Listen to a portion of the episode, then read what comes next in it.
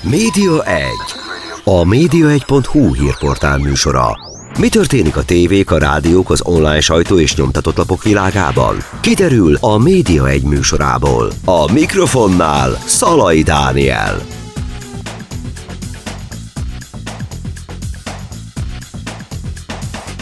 Köszöntöm Önöket, ez itt a Média egy, vendégem pedig ezúttal Murányi András, a Népszabadság volt főszerkesztője, az utolsó főszerkesztője, mert hogy a lap 7 évvel ezelőtt egyébként éppen ebben időtájban megszűnt létezni egy sajnálatos esemény következtében, majd erről beszélünk mindjárt. Egyébként pedig ugye András most a párbeszéd zöldek kommunikációs igazgatója. Igen, és Karácsony Gergely tanácsadója, ezt szokták még. Bár Kubatov Gábor a október 8-i posztjában fő tanácsadóvá léptetett elő, úgyhogy csak azért sietek leszögezni, hogy tanácsadó, nem fő tanácsadó. Igen, most itt ugye alapvetően azért médiás dolgokról fogunk beszélgetni, tehát az egykori újságírós énedet fogjuk egy kicsit visszahozni, mert az elmúlt napokban is volt erre apropó. Például egyébként a már most emlegetett Kubatov Gábor volt erre az egyik apropó, mert ugye a Népszabadság bezárásának napján ő egy ilyen örömteli Facebook bejegyzést tett közzé arról, hogy hát már 7 éve, hogy nem létezik a népszabadság, és ott uh, micsoda kommunista dolgok voltak ebben a labban. Hogy élted meg ezt a posztot, mint az utolsó főszerkesztő? Hát ugye a, a, maga ez a kommunistázás, illetve ez a, ez a néphazugságozás, ugye ez volt a másik jelző, amelyet Kubatov Gábor ránk aggatott, pontosabban ránk aggat, mert folyamatosan ezt teszi. Ez gyakorlatilag, hogy mondjam, abban a tekintetben feltétlenül elgondolkodtató, hogy hogy a Fidesz és a prominensei is azok között voltak, akik folyamatosan keresték a megjelenési lehetőségeket a Népszabadságban, a felületet a Népszabadságban. Ugye gyorsan vissza is néztem 2006-ban és 2007-ben, amikor a Fidesz éppen ellenzékben volt, akkor is volt egy-egy interjú Kubatov Gáborral a Népszabadságban. 2012-ben is volt interjú Kubatov Gáborral a Népszabadságban, ahogy Hát volt mindenféle Varga Mihály interjútól kezdve, Balogh Zoltán interjún át, ellenzékkritikus, pontosabban 2010 után ellenzékkritikus publicisztika is volt szépen a Népszabadságban. Tehát, ha innen a, erről az oldaláról nézem, akkor ez egy klasszikus, hát mondanám azt, hogy karaktergyilkosság, de annak nem tudom nevezni, hiszen a, az újság már nem él, azt sikeresen kivégezték előtte, de a Fidesz szemmel láthatóan folyamatosan gondoskodik arról, hogy ezt a fajta ellenségképet, amelyet a, a politika és a társadalom meg annyi területén bevet, ezt folyamatosan föntartsa. Tehát folyamatosan igazolja azt a politikát, hogy itt, itt gyakorlatilag egyetlen uralkodó nézet van, egyetlen csoport van, amelyik ezt az országot maximálisan és megfelelően tudja képviselni, ez ők, és minden más az, az gyakorlatilag kommunista, túlhaladott, és hát egyébként is miért él. Azért is érdekes ez a kommunistázás, mert hogy egyébként a Népszabadságban írt mondjuk Bajer Zsolt, és még jó pár olyan ember, aki ma a Fidesz közelében van. Amikor ezt a posztot közé tette Kubatov, és te erre válaszoltál, utána még volt ennek egyébként bármi következménye? Tehát utána még esetleg ő erre reagált, vagy bármi következményenek volt? Hát privát üzenetek voltak, maradjunk annyiban, és ott nem voltak olyan fideszes, nyilván vannak olyan fideszes vezetők, akikkel jó viszonyban vagyok, vagy ilyen holdudvarhoz közeli emberek, akikkel jó viszonyban vagyok, és ők privát üzenettel megkínáltak, hogy na, hát ez most már tényleg sok, nem? Hét év után meg egyáltalán miért van erre szükség, meg főleg úgy, hogy hogy ezek az interjúk is megjelentek a Népszabadságban, hogy mennyire nincs igaza, meg hát meg hát ők is ö, emlékeznek még arra, amikor Orbán Viktor kért helyet a labban, vagy Schmidt Mária kért helyet a labban, megszólalási lehetőségektől kezdve az interjúkon át meg annyi alkalommal el tudtak jutni az emberek. Ez nem véletlenül, hiszen egy mérvadó és mértékadó újság volt a legolvasottabb szeriőz napilap. Egy időben a legolvasottabb napilap, aztán a legolvasottabb szeriőz napilap, miután a, a Blick átvette az irányítást. Úgyhogy privát üzenetek voltak, és igazából én ezt már nem is, hogy mondjam, maga, a népszabadságra és magamra nézve érzem ezt dehonestálónak vagy rossznak, és igazából már nem is kéne reagálni rá éppen emiatt, Amiért megteszem, az, az azért van, amit gyakorlatilag megírtam a, a megszűnés napján, a Kubatov napi poszt napján a 24.hu-ba, ez egy korábban készült cikk volt természetesen, hogy mint egy az utókor számára, azoknak, akik majd később visszatekintenek erre az időszakra, ilyen 20-30 év után, akár történészek, akár csak szimplán a közélet iránt érdeklődő emberek, azok tudják azt, hogy, hogy milyen volt ez a 2010-es évek. Hogy, és most nem is csak feltétlenül a politikai irányításról beszélek, vagy a politikai kommunikációról beszélek, vagy a karaktergyilkosságokról, hanem úgy egyáltalán milyen volt az az időszak, amikor volt egy olyan újság, amelyik hát meglehetősen kiegyensúlyozott volt, ahogy annak idején még a megszüntető tulajdonos Pecina is megjegyezte nekem egy egy ilyen... Henrik Pecina, ugye? Henrik Pecina, igen, aki a Népszabadság... A hóhér. A hóhér, vagy alias hóhér, igen. Megjegyezte nekem, hogy hát ő azért is vállalt el annak idején azt, hogy a Népszabadság tulajdonosa lesz, mert ez az egyetlen Európában elismert tényező, ez az újság és hát valóban, amikor ugye megszűnt a New York Times-től kezdve a guardian át mindenhová, mindenhol kíváncsiak voltak a véleményükre, mindenhol megjelentek a támogató cikkek, meg Európai Uniótól kezdve az ENSZ-en át, nem tudom én mendig. Tehát, hogy itt az egésznek gyakorlatilag az, a, az alapja az én részemről, vagy az a, az a motivációja, az ambíciója az én részemről, hogy, hogy amikor majd visszanéznek 10-20-30-40 év távlatában az emberek, akkor azért lássák meg, hogy mi volt. Nem, ez nem volt egy kommunista újság, itt egy gondolatjelet hadd uh-huh. tegyek, volt egy nagyon izgalmas chat még két-három évvel ezelőtt, amikor szintén a Népszabadság apropóján kiraktam egy posztot, hogy éppen nem tudom, öt éve vagy négy éve szűnt meg az újság, hogy azért emlékezzünk erre, és a, a, az egyik hát most is jelentős pozíciót betöltő fideszes megmondó ember, aki az utóbbi időben ilyen vizumokkal és egyéb problémákkal került be a, a széles nyilvánosságba, megjegyezte, hogy mi mekkora kommunisták voltunk. Nyilván ugye ez a Kubatov Gábori, Német Szilárdi, Rogán Antali leegyszerűsítése a kérdésnek, illetve pontosan a súlykolása a kérdésnek.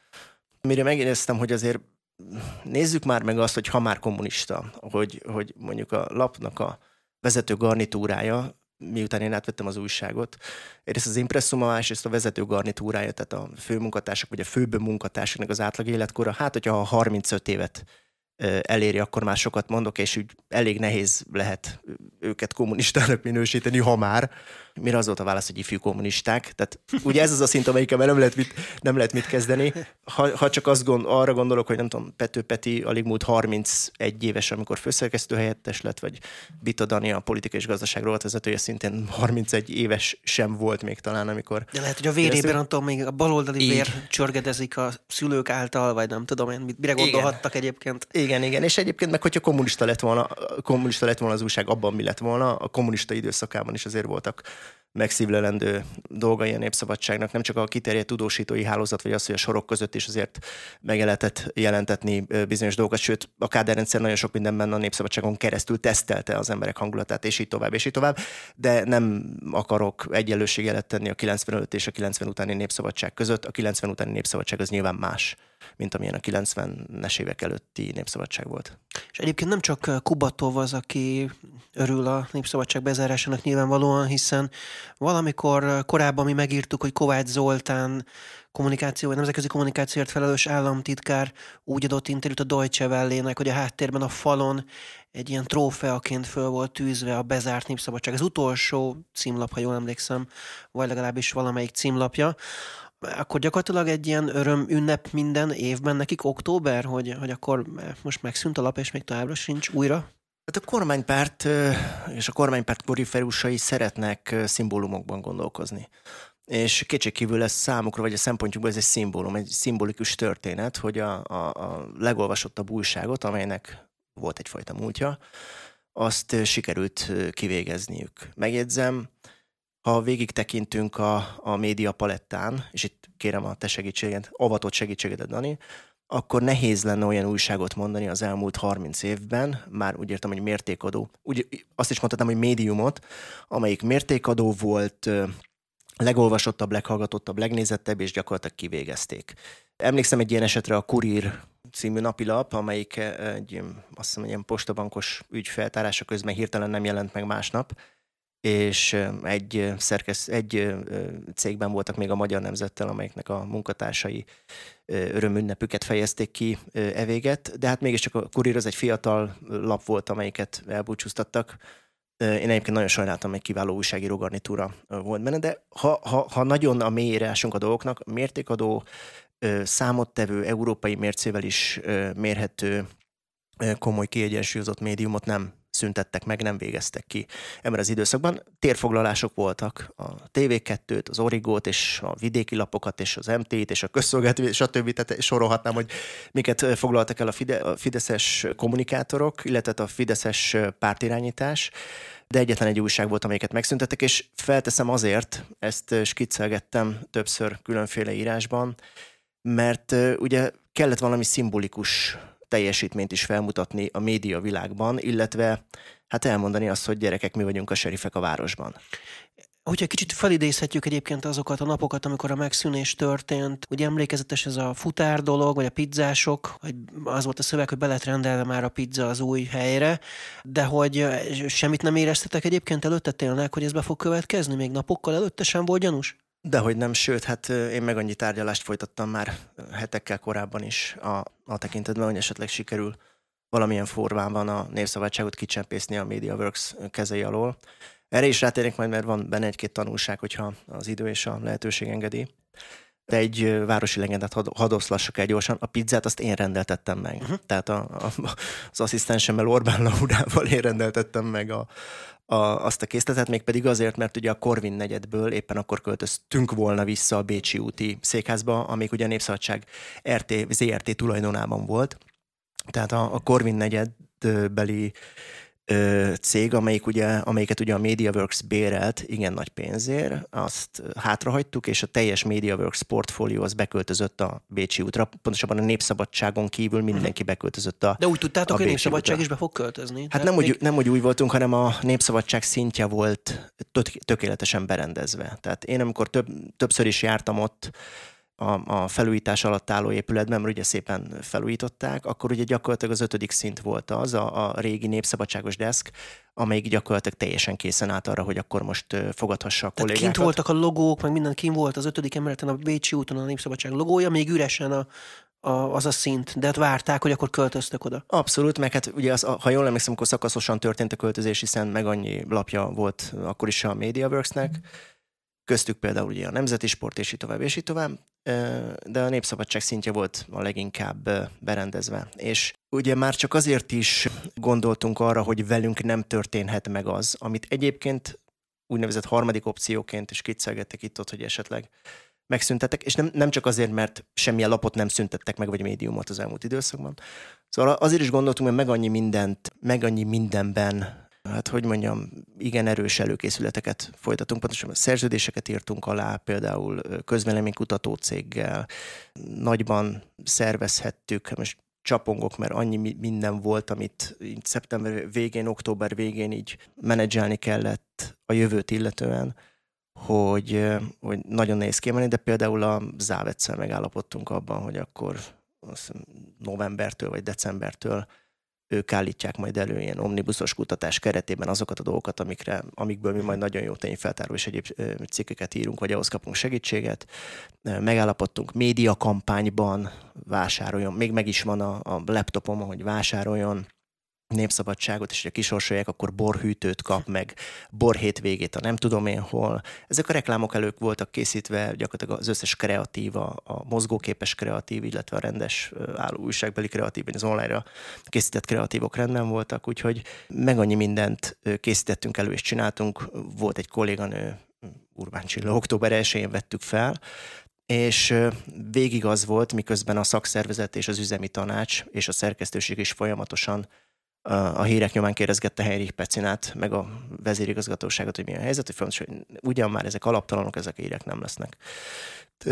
Nem lesznek semmiféle drámai következményei azoknak a híreknek, amelyek megjelentek. Minden esetre én, illetve egy-két kollégám azért érdeklődött itt ott, hogy mit lehet abban a helyzetben csinálni.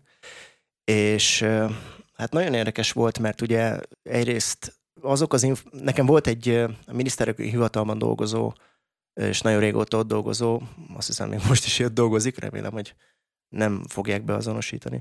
Szóval itt volt egy, egy nagyon régi ismerősöm, aki, aki nagyon primér információkat osztott meg velem, időnként ilyen teljesen szürreális körülmények között ilyen angyalföldi uh-huh. küldte ki csehókban, baseball sapkában mondta, hogy éppen mi akotta. És ő is azt mondta, hogy a leginkább, leginkább két verzió lehetséges. Az egyik az az, hogy, hogy egyik pillanatról a másikra kirúgják a teljes felsővezetés, vagy csak kirúgják a főszerkesztőt, kineveznek egy, egy fideszes potentátot, és onnantól kezdve a lap az, az beteljesíti azt a fajta küldetését, amelyet a Fidesz szán neki. Nyilván ott volt az opciók között az is, hogy esetleg más módon fazonírozzák át a lapot, úgy mhm. adják el, hogy egy olyan tulajdonosi körhöz kerül, amelyik gyakorlatilag az első pillanatban elfekteti, és nyilván ott is a munkatársi közösség az abban a pillanatban át volna föl. Szóval meg annyi opció volt, de, de akiket kérdeztem, akik ott voltak közel a tűzhöz, azok mind azt mondták, hogy elképzelhetetlennek tartják. Noha azért van szó róla, de elképzelhetetlennek tartják, hogy ezt, meg, ezt nem lehet megcsinálni. Ezt azért nem lehet megcsinálni, itt Európa közepén, ugye népszabadság, izé, abból óriási világbotrány lenne.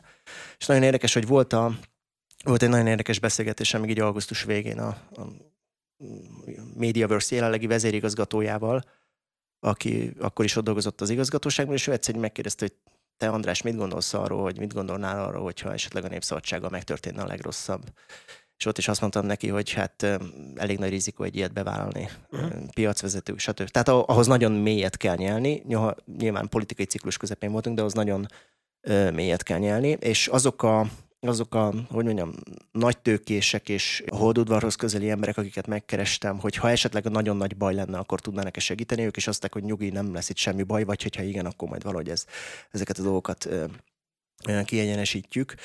Ezzel együtt, hogy mondjam, azt mindenki észlelte, hogy itt nem arról van szó, hogy a, a népszabadságot úgy akarják valamilyen formában külső pályára tenni, hogy, hogy ez valamilyen módon még úgy mozogjon, és, és, és, és lélegezzen, hiszen hogyha átveszi egy, egy fideszes vezetés, akkor abban a pillanatban a példányszáma bezuhan, az olvasottsága bezuhan, és nem lehet vele mit csinálni, és stb. És sokkal kellemetlenebb az, hogy, hogy elaltassák szépen az újságot, szép finoman, mint hogyha csinálnak egy ilyen, egy ilyen gyorsan lefolyó cselekményt.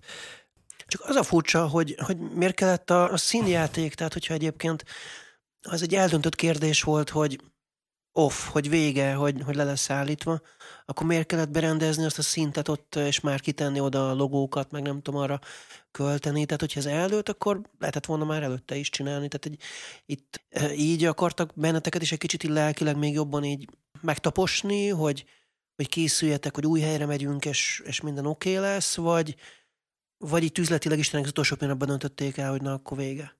Hát ugye se, ki, se kiköpni, se lenyelni nem tudták a népszabadságot, ezt több helyről hallottam, és az a, az a jogi végzettségi hölgy, aki később bekerült az igazgatóságba, az az utolsó négy-öt hónapban már ott dolgozott a MediaWorks-nek a jogi részlegén, és időnként tett egy, egy-egy elejtett mondatot, ami azért körbefutott a házban, és ők mondták, vagy ő mondta ezt egyszer, hogy hogy Liszkai Gábor, aki már ugye nagyon régóta körözött ott a, a Népszabadság fölött, vagy a, vagy a MediaForks fölött, vagy megkapta a mandátumot, hogy akkor ő majd valamikor átveszi ezt a, ezt a céget Heinrich Pecinától, hogy, hogy ő mondott neki ennek a hölgynek, ennek a jogvégzettségű hölgynek egy olyat, hogy hát se kiköpni, se lenyelni nem tudjuk a népszabadságot, tehát eladni, az, az most így, az, az, az nem sikerül. Ki az, aki megveszi abban a, ebben, a, ebben a politikai környezetben? Úgyhogy szerintem igen erős tanakodás mehetett, hogy, hogy végül is milyen sorsot szálljanak a népszabadságnak. Ki az a, az idézőjelben mondom, hülye, aki megveszi, meg ki az a hülye, hogy ha, vala, ha, ha megveszi és, és előáll bizonyos kérésekkel, amik a szerkesztőség autonomitását veszélyeztetik, akkor nyilván abból különféle problémák halad, ö, fagadhatnak. Úgyhogy szerintem igazából úgy voltak vele, hogy se kiköpni, se lenyelni nem tudták a dolgot, és miután ciklus közepén voltak, legalábbis a legtöbb információ nekem erről szólt, ciklus közepén voltak, vettek egy mély levegőt, és azt hogy na, akkor ezt megcsináljuk. Uh-huh. Megcsináljuk, amit már nagyon, nagyon régóta akartunk. Ugye az volt még az érdekes, hogy a MediaWorks maga is tulajdonost váltott, de az néhány nappal azután történt meg, ha jól emlékszem, hogy megtörtént a bezárás. Tehát először becsukták a népszabadságot, majd utána következett ez a tulajdonos váltás, és Pecina akkor adta át a, a céget. Lehet, hogy egyébként a valóságban ez fordítva történt, és már ennek az átadásnak volt a része, hogy ne nekik, ne az új tulajdonosoknak kelljen formálisan a bezárás megcsinálnia. Ugye először Mészáros Lőrinchez került az ő cégéhez a, az egész MediaWorks, és aztán csak később került így a Kesmához. Tehát lehet, hogy Pecinának ez volt a dolga, hogy ezt még végezze el, hogy ne Mészárosnak kelljen? Ez pontosan így van. Ez pontosan így van. Amikor a csapat kilépett a MediaWorks kötelékéből, és végén én álltam szemben, vagy ültem szemben Liszkai Gáborral, akkor ő azt mondta nekem, hogy hát ő ezt nem így csinálta volna. tehát olyan szemfedő még rajta van a népszabadság, szóval ezt így nem, ezt így, ezt így nem lehetett, és mint hogyha exhuzálta volna magát. Én egy dolgot mindenképpen el akartam neki mondani, még pedig azt, hogy annak idején ő a, a, az állami sajtóirányításban vezető szerepet játszott, és hogy nyilván ismeri a New York palotalbeli Magyar Hírlap meg Magyar Nemzet szerkesztőségét, ahol speciál édesanyám és édesapám dolgozott, és és hát ott is nyilván az volt, hogy lehetett ezért a sorok között valamit csinálni, de hát hogyha nőtt a búza, akkor nőtt a búza, és akkor azt szépen ki kellett rakni a címlapra. Hogy megkérdeztem a Liszkai Gábort, hogy hát Gábor, te akkor váltál vezetővé abban az időszakban, ugye a 80-as évek végén, 80-as évek közepén végén, hogy, hogy mit szólsz ahhoz, hogy most ugyanazt csinálod, csak Pepitában. Tehát ugyanazt, ugyanazt a dolgot csinálod, tehát hogy az állam rátelepedik újságokra, és vagy teljesen ellehetetleníteni őket, vagy éppen amit most csináltak, így megszüntetitek. És hát nyilván volt ott egy, egy óriási zavar, lehet, hogy ez nekem szólt, lehet, hogy csak egy teatrális dolog volt, de én őszintén gondolom azt, hogy a Gábor ezt teljesen őszintén mondta, hogy ő ezt, ő ezt abszolút nem így csinálta volna. Tehát nem ez volt az elképzelés.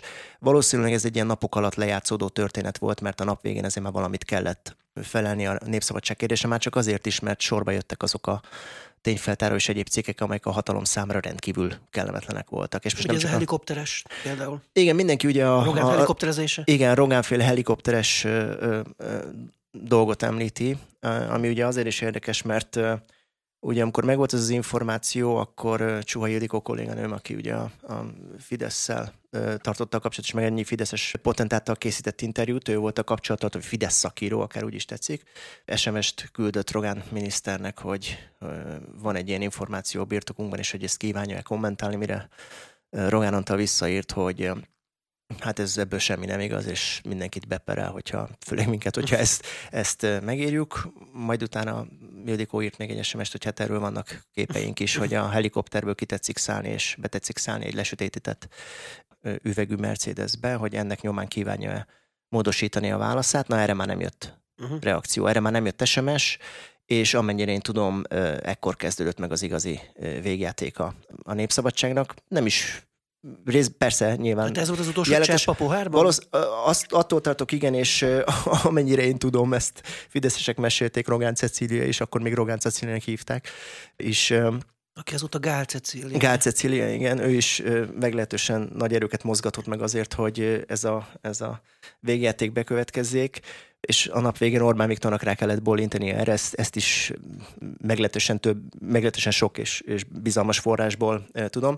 Valószínűleg ez volt a végpont, de nagyon érdekes, hogy, hogy, hogy emellett meg annyi olyan történet volt a Népszabadságban, olyan, olyan tényfeltáró, akár az MNB alapítványok ügye, akár az, hogy Matolcsi György ö, ott lakik a, a patai tőzsdefelügyeleti elnök lakásában, és ugye erre különféle, nem volt kiírva neve, tehát különböző technikákat, praktikákat kellett alkalmazni, kiugrasszuk a, a nyulat a bokorba. Tehát meg annyi olyan ügy volt, amit, amit pörgettünk, és nagyon érdekes, hogy, hogy, hogy miközben ezeket pörgettük, elfeledkeznek arról nagyon sokan, hogy mindemellett nem egy ilyen Fideszre ráállított tényfeltáró újság volt, miközben rengeteg ilyen információt közöltünk. Hát a, amikor a tudomásunkra jutott, hogy az MSZP éppen hatalmas gondban van, mert 300 millió forintos lejártartozás pörget maga előtt, és az irodáit el kell adni, mert különben nem tudja ezeket kifizetni, akkor ezeket, ezt a történetet ugyanúgy megértük, és ugyanúgy megszólaltatuk Nyakó István szóvívőt, hogy erről mit gondolsz, és ugyanúgy ott volt a címlapon.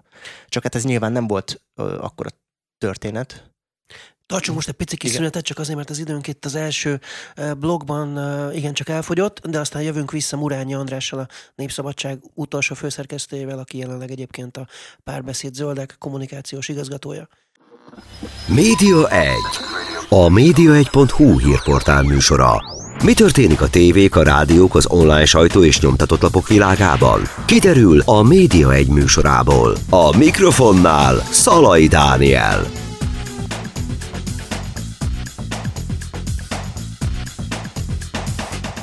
Folytatjuk a Média Egyet vendégem továbbra is, Murányi András, a Népszabadság utolsó főszerkesztője, a Párbeszéd Zöldek kommunikációs igazgatója, Karácsony Gergely tanácsadója, és a Népszabadság bezárásának történetét kezdtük el az előbb feldolgozni a beszélgetésünk első felében. És hát mondtad ugye, hogy egy csomó olyan cikketek is jelent meg, ami egyébként a, a mai ellenzék, az egykori kormányzó párt az MSP ügyeit boncolgatta, és bírálta az MSZP-t igenis, és föltárt egy csomó dolgot, tehát ez is ugye cáfolja azt, amit a első beszélgetés elején említettünk Kubatov Gábor gondolatairól. Sőt, bocsánat, Igen. meg annyi alkalommal a jelenlegi legerősebb pozíciót betöltő ellenzéki pártelnök és hívogatta a főszerkesztő Gyurcsány kollégámat. ha jól gondolom. Igen, Gyurcsány Ferenc is hívogatta Nagy. Pétert szombat reggel, ő, ő volt az első számú főszerkesztő helyettes a Népszabadságban akkor hogy hát így, meg úgy, meg amúgy, meg mit tudom. Hát nyilván beszélgettek, tehát nem lett ennek következménye alapra nézve, de hogy nagyon érdekes, hogy, hogy, hogy ellenzéki közegből is nagyon sokat kritizálták a népszabadságot, hogy hát micsoda dolog ez, hogy megírjuk ezeket a dolgokat, micsoda dolog az, hogy Enkósa Judit MSZP-t kritizáló publicisztikát ír a kilencedik oldalon, az volt a publicisztikai oldal.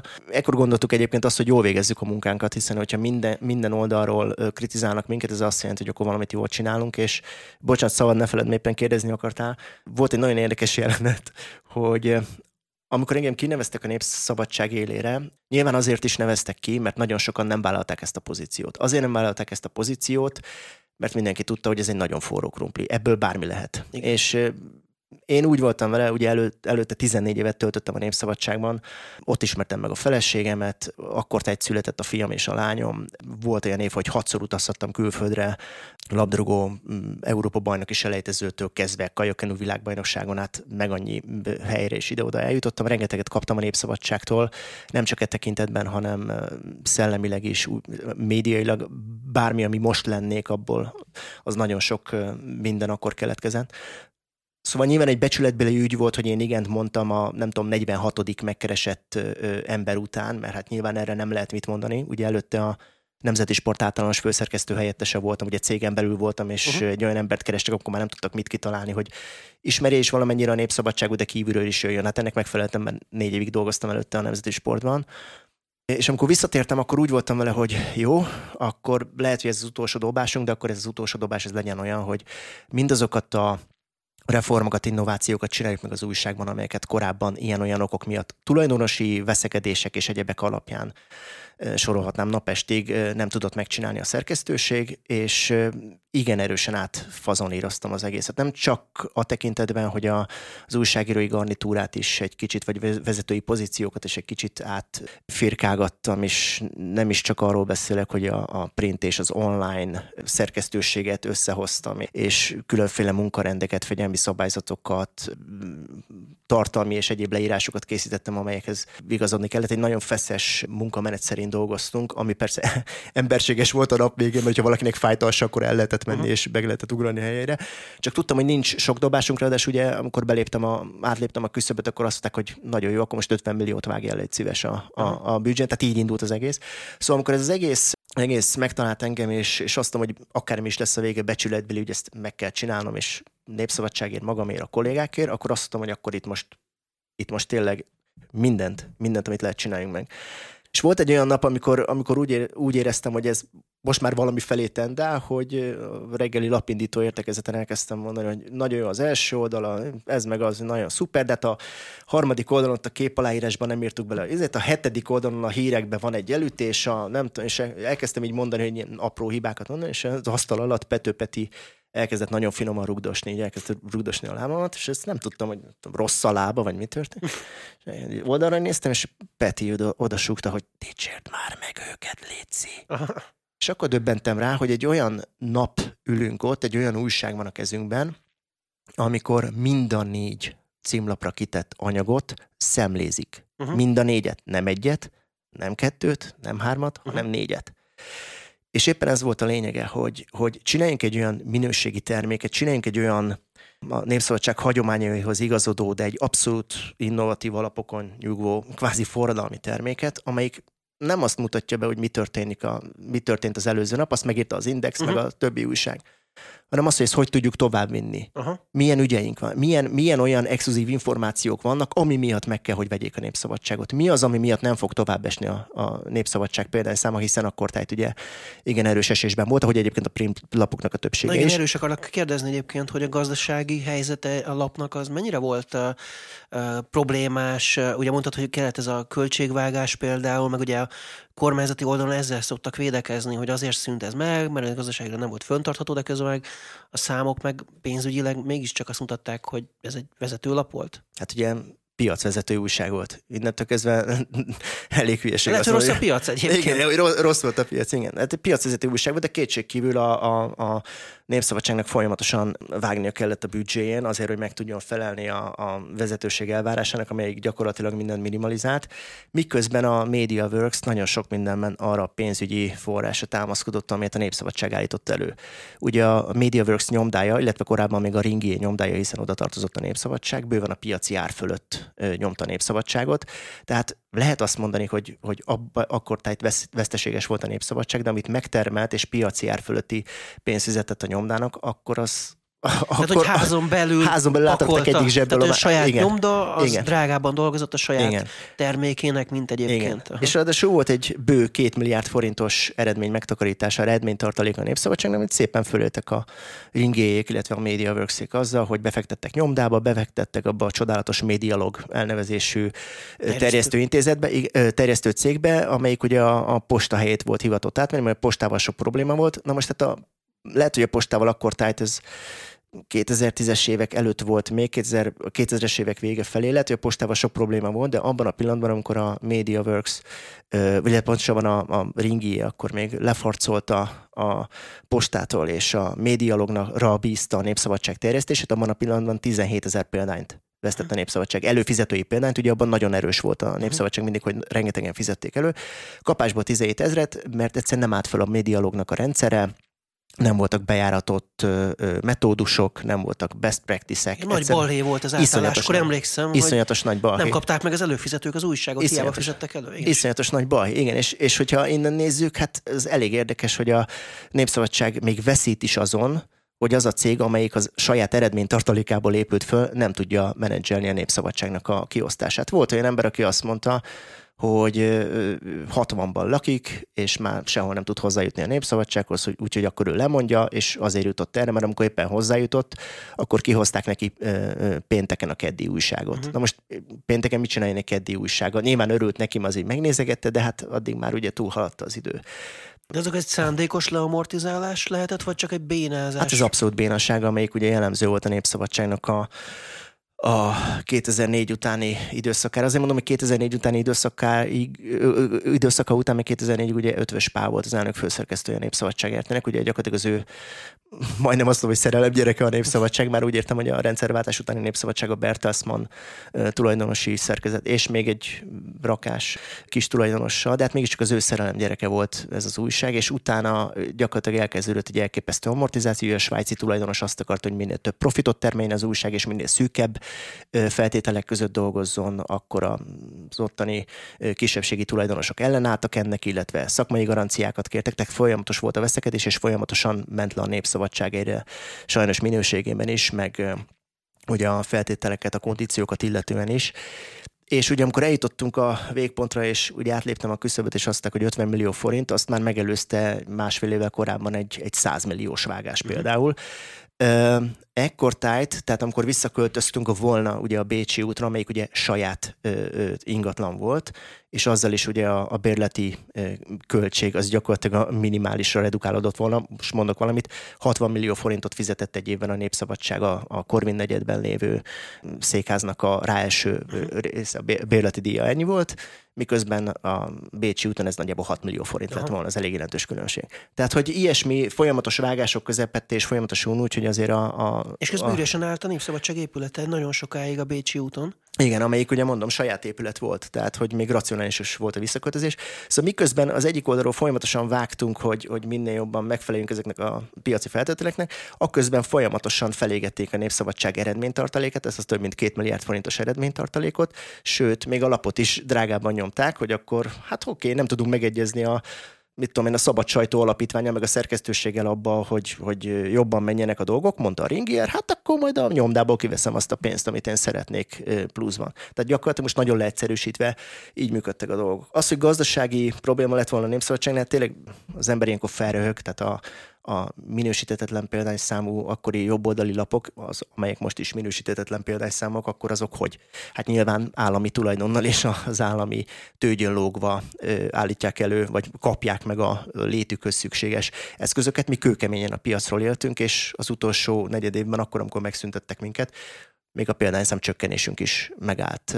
Nyilván a, a, annak a befektetett munkának az eredményeképpen, amelyet beleraktunk ebbe az egész projektbe. Egyébként az, hogy amikor kirántották alódalatok a lapot, tehát amikor megszűnt a népszabadság utána, te gyakorlatilag abba hagytad az újságírást, abban az a belátás hogy ma Magyarországon nem lehet akkor csinálni egy ilyen kvázi független lapot, amelyik ide is szúr, oda is szúr, tehát nem lehet balra is, jobbra is mindenhonnan szurkálni, és te ebbe belefáradtál, vagy más oka volt ennek?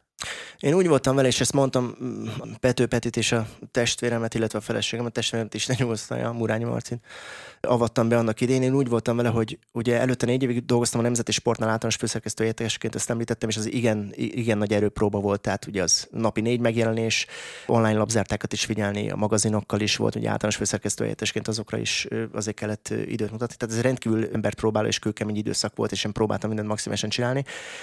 És úgy voltam vele, hogy a Népszabadságnak van egy négy éves terve, egy négy éves tervet készítettem a Népszabadságnak, hogy azt végtolom, és akkor utána kiszállok szerintem, mert ez a, az a nyolc év az már nagyon erős lesz. Hát, ugye hány év lett belőle? Másfél, más, szűk, szűk másfél év lett belőle.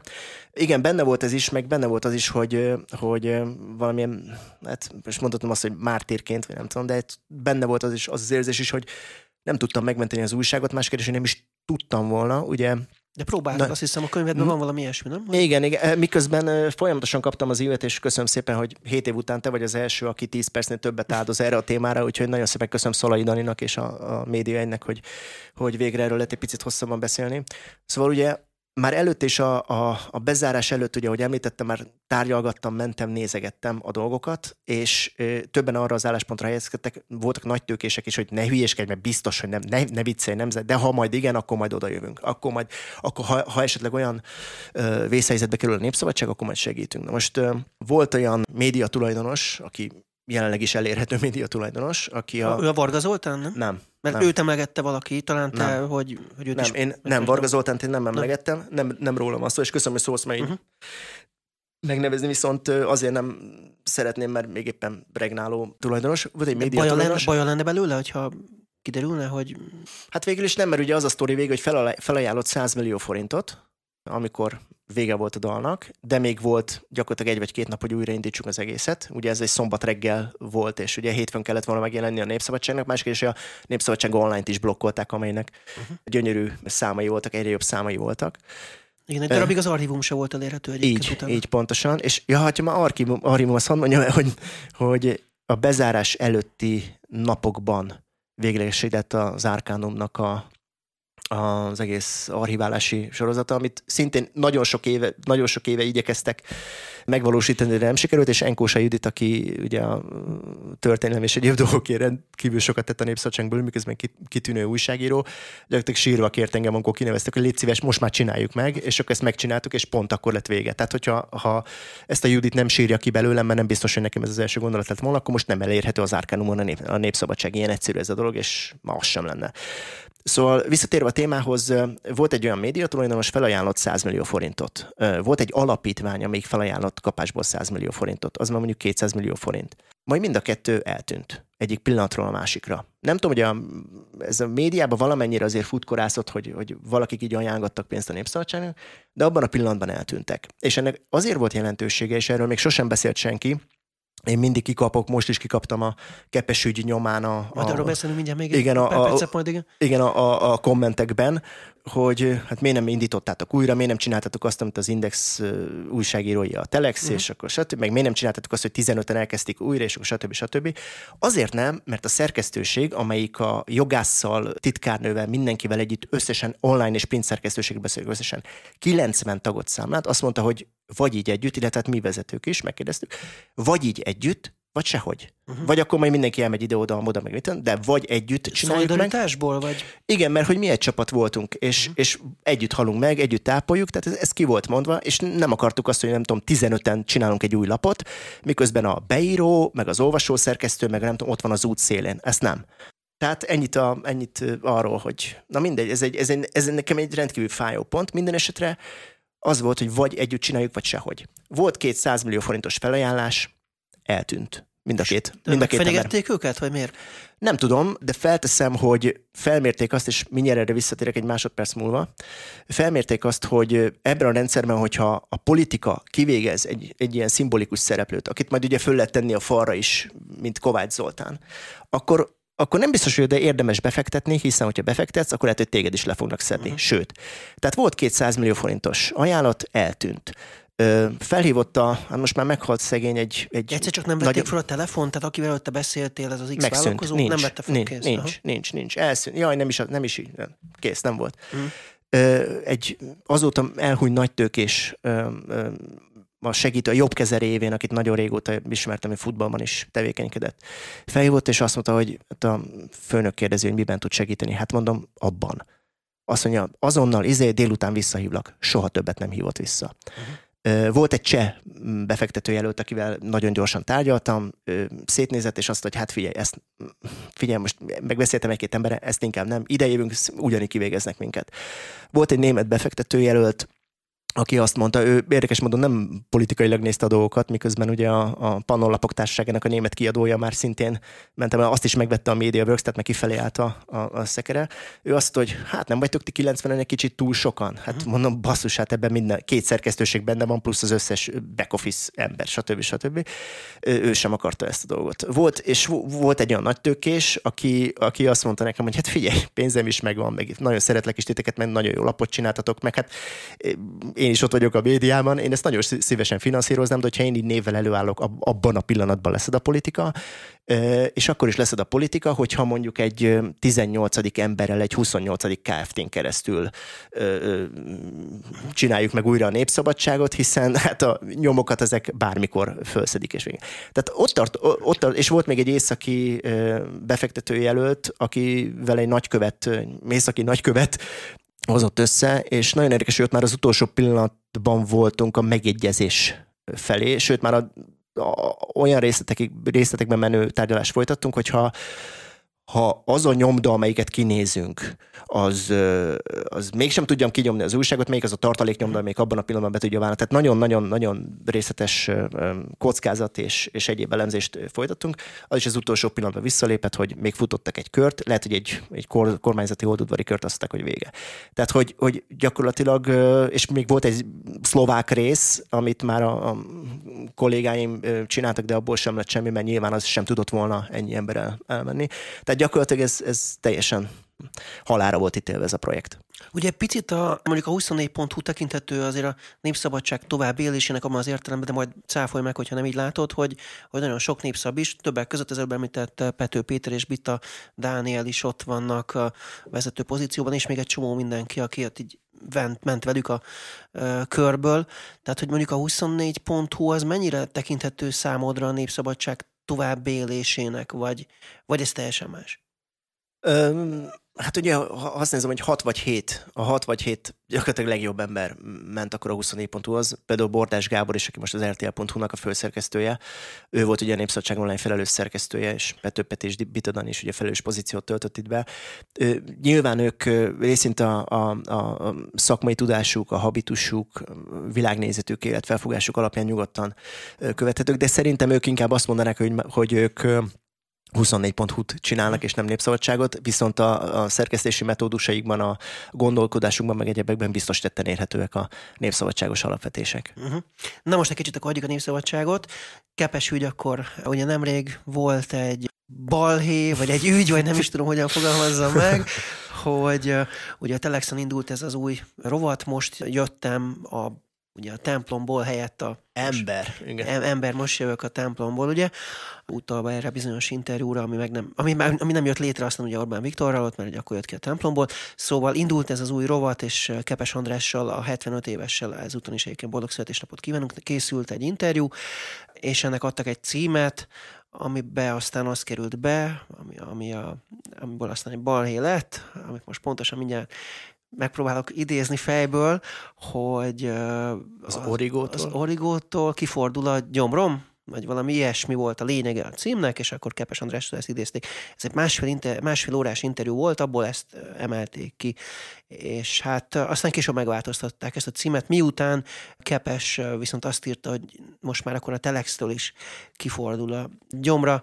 Aztán te pedig kikommentelted, hogy ez az ügy neked meg azért fordul ki a gyomrod, mert hogy most akkor a függetlensége egy picit megsérült a Telexnek, mert ők meg átírták ezt a, ezt a címet. Igyekszem nagyon ritkán posztolni ilyen dolgokról, meg pláne független újságokról, ilyen nagy média személyiségekről, meg az ilyen cicaharcokról, mert ahogy szokták mondani, Magyarország a 10 millió labdarúgó szövetségi kapitány országa, most már nyugodtan mondhatom, hogy 10 millió véleményvezér országa, mert most a 10 millió Azaria szakértő országa, meg nem tudom, tehát mindenki elképesztő módon tud mindent. Úgyhogy igyekszem nagyon ritkán megnyilvánulni, viszont ez, ez, ez, ez ez az egész történet ez számomra egy vörös posztó. Ugye nyilván azért is, mert a Népszabadság utolsó fél évében Pecina és a tanácsadói, meg még kormányzati körökből is folyamatosan, folyamatosan, miközben persze az ellenzéki oldalon is kritizáltak minket, hogy miért, miért folyamatosan hív, ne ez legyen a cím, a Népszabadság online-on, változtassátok meg ezt a címet, tekerjétek lejjebb, ne így legyen, ne úgy, miért azt emelitek ki, miért ezt hangsúlyozzátok, és a többi. Na most egy csomó dologról a kollégák nem is tudtak. Nekem volt egy ilyen Alcatel Vanta Cheesy telefonom, amit a MediaWorks vezetőségétől kaptam, mert ezt nem lehet lehallgatni, meg így, meg úgy, meg amúgy. Egy ős, ősi telefon. Nagyon ősi telefon, igen, mert ezt nem lehet bemérni, lehallgatni, stb. És akkor Ausztriában meg innen onnan onnan hívtak, hogy, hogy akkor mit, hogy legyen, és ezeknek kivétel nélkül ellenálltam, hogyha valakinek van ellenpéldája, akkor azt nyugodtan mondhatja. Ilyen apró, finom beállítások voltak, amik nem kértek enni, hogy mondjuk nem tudom, egy órán keresztül volt egy anyag a címlapon, ez volt nálunk a, mondjuk, hogy lehet, hogy már 50 perc után egy kicsit lejjebb ment, és akkor tudom, 10 percet vesztettünk, de hát, hogy mondjam, tehát ez, ez, ez, még a bevállalható része volt, főleg, hogyha nem olvasták annyira ezt a, az amúgy cikket, és volt ilyen. De hogy ez a vörös posztó, tehát, hogy egy újság alapvetéseihez hozzátartozik az, mindazon túl, amit elmondtam szerkesztési elveket illetően, hogy újságot készítünk, tehát nincs olyan, hogy egy propaganda terméket csinálunk, tehát van ellenzék, meg kormány, meg van egy csomó sztori, meg vannak szegények, vannak, nem tudom, űrkutatók, vannak Nobel-díjasok, stb. Ezeket prezentálni kell az újságban. Egy újság szerkesztési metódusai, az világ, stb. hozzátartozik az, hogy az újság adja a címet. Nyilván ez tehetség is, meg elhivatottság kérdése is, meg hogy most ugye van ez a clickbaites világ, igen, tehát hogy mindenki igyekszik meg. Nyilván azért ízlés szerint és belátás szerint, de a legjobb szakmai tudás szerint kell előállítani a címeket. Na most az, a Telex az nem csinált egyebet, mint adott egy olyan címet, amelyet egyébként Kepes András mondott.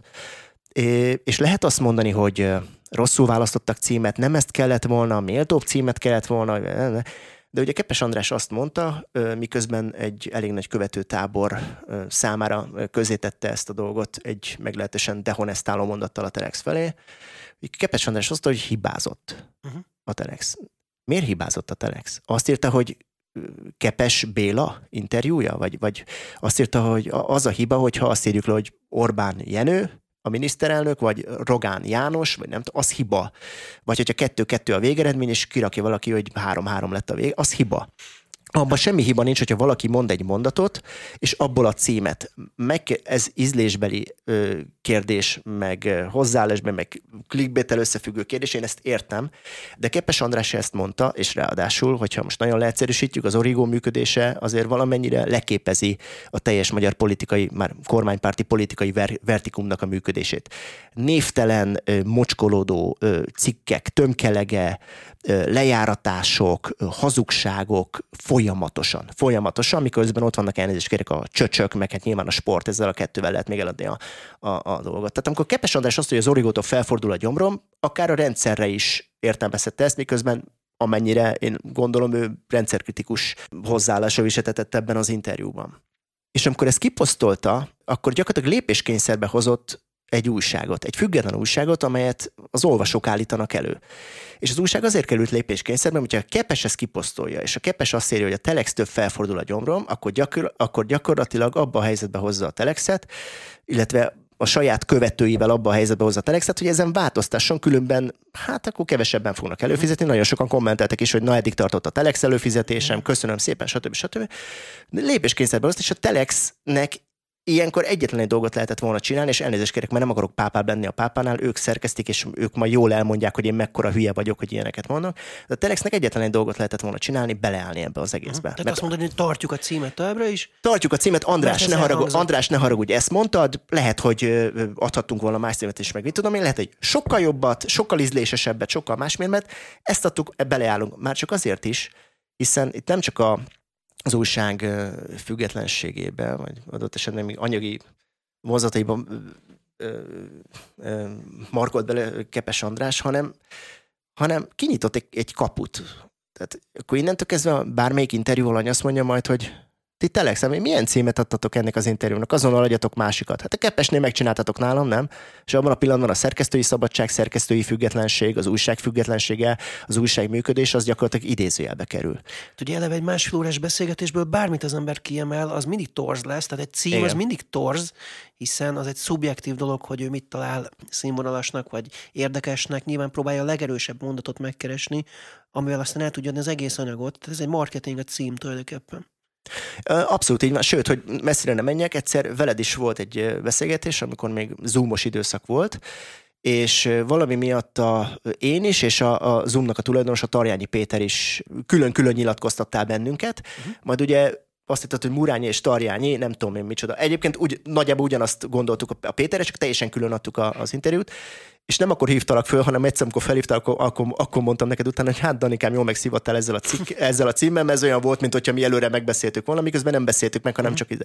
De hát basszus, hát te csinálod ezt az újságot, te szerkeszted ezt az újságot, ha ténybeli hibát követsz akkor nyilván szólok, hogy figyelj, nem merényinek hívnak, hanem Murányinak légy szíves, javíts ki a címet, de hát ilyen hibát nem követsz el. Egyébként pedig, hát basszus, hát abból adsz címet, ami, ami elhangzott, amiből akarsz, ami neked a legfontosabb, amit közölni akarsz, ami, amivel el tudod adni ezt az újságot.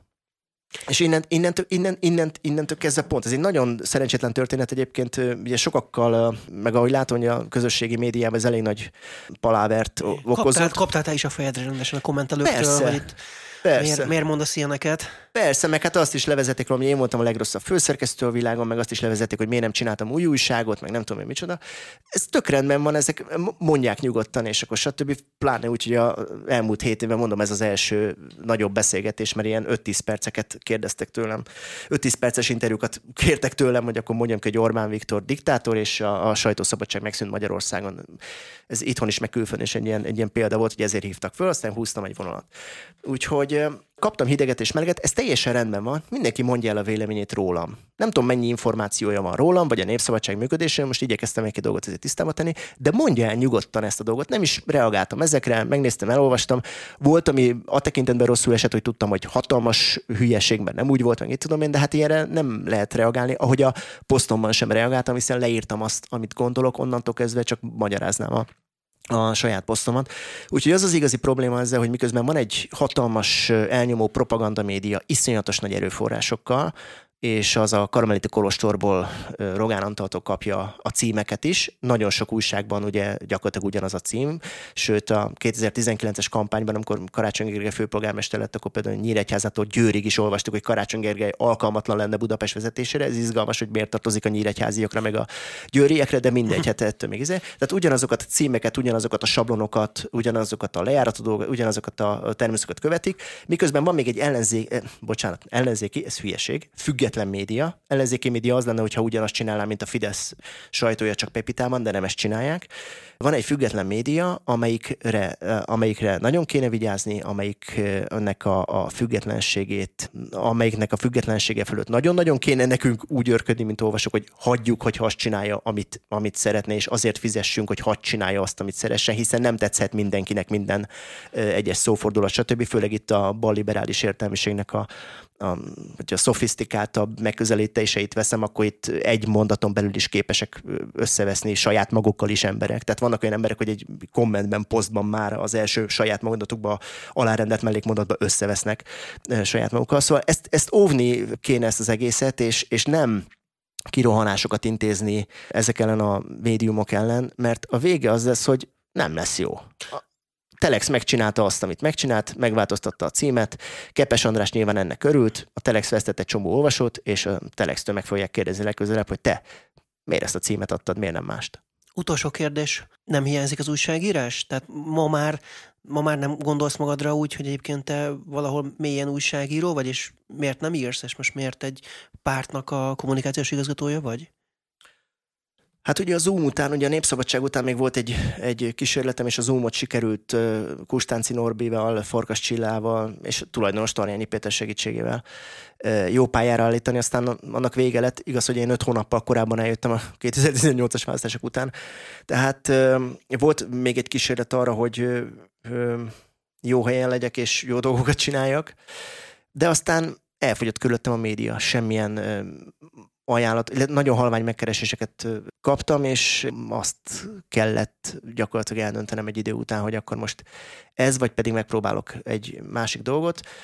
Karácsony Gergely ajánlata akkor nagyon jól jött, és ez egy 2018. októbere, amikor Gergő még zugló polgármestere volt, és éppen elkezdték mindenfélevel támadni, és még az sem volt biztos, hogy főpolgármesterként indul majd, majd utána sikerült egy jó csapattal egy nagyon jó kampányt csinálni. Szóval, hogy ez gyakorlatilag így jött, és nem, azt nem mondom, hogy kényszerpályán vagyok, de hogyha azt kérdezed, hogy mi volt az a munka, meg mi volt az a track, amin nagyon szívesen mentem az életben, vagy mi volt életem legjobb időszaka, vagy mi az, ami után vágyakozom, hát nyilván, hogyha az ember újságíró és szerkesztő volt nagyon sokáig, akkor az nyilván egy életét meghatározó dolog, miközben azt a munkát is, amit csinálok, minden nehézségével és egyebeivel együtt azért persze élvezem. Nem tartanám kizártnak, hogy valamikor még visszatérjek a médiába, hogyha lesz egy olyan ajánlat, de hát nyilván ugye ennek több feltétele is van, például az, hogy ne pártemberként tekintsenek rám. Nem vagyok pártember, kommunikációs szakembernek tartom magam, aki továbbra is szövegeket és egyebeket állít elő,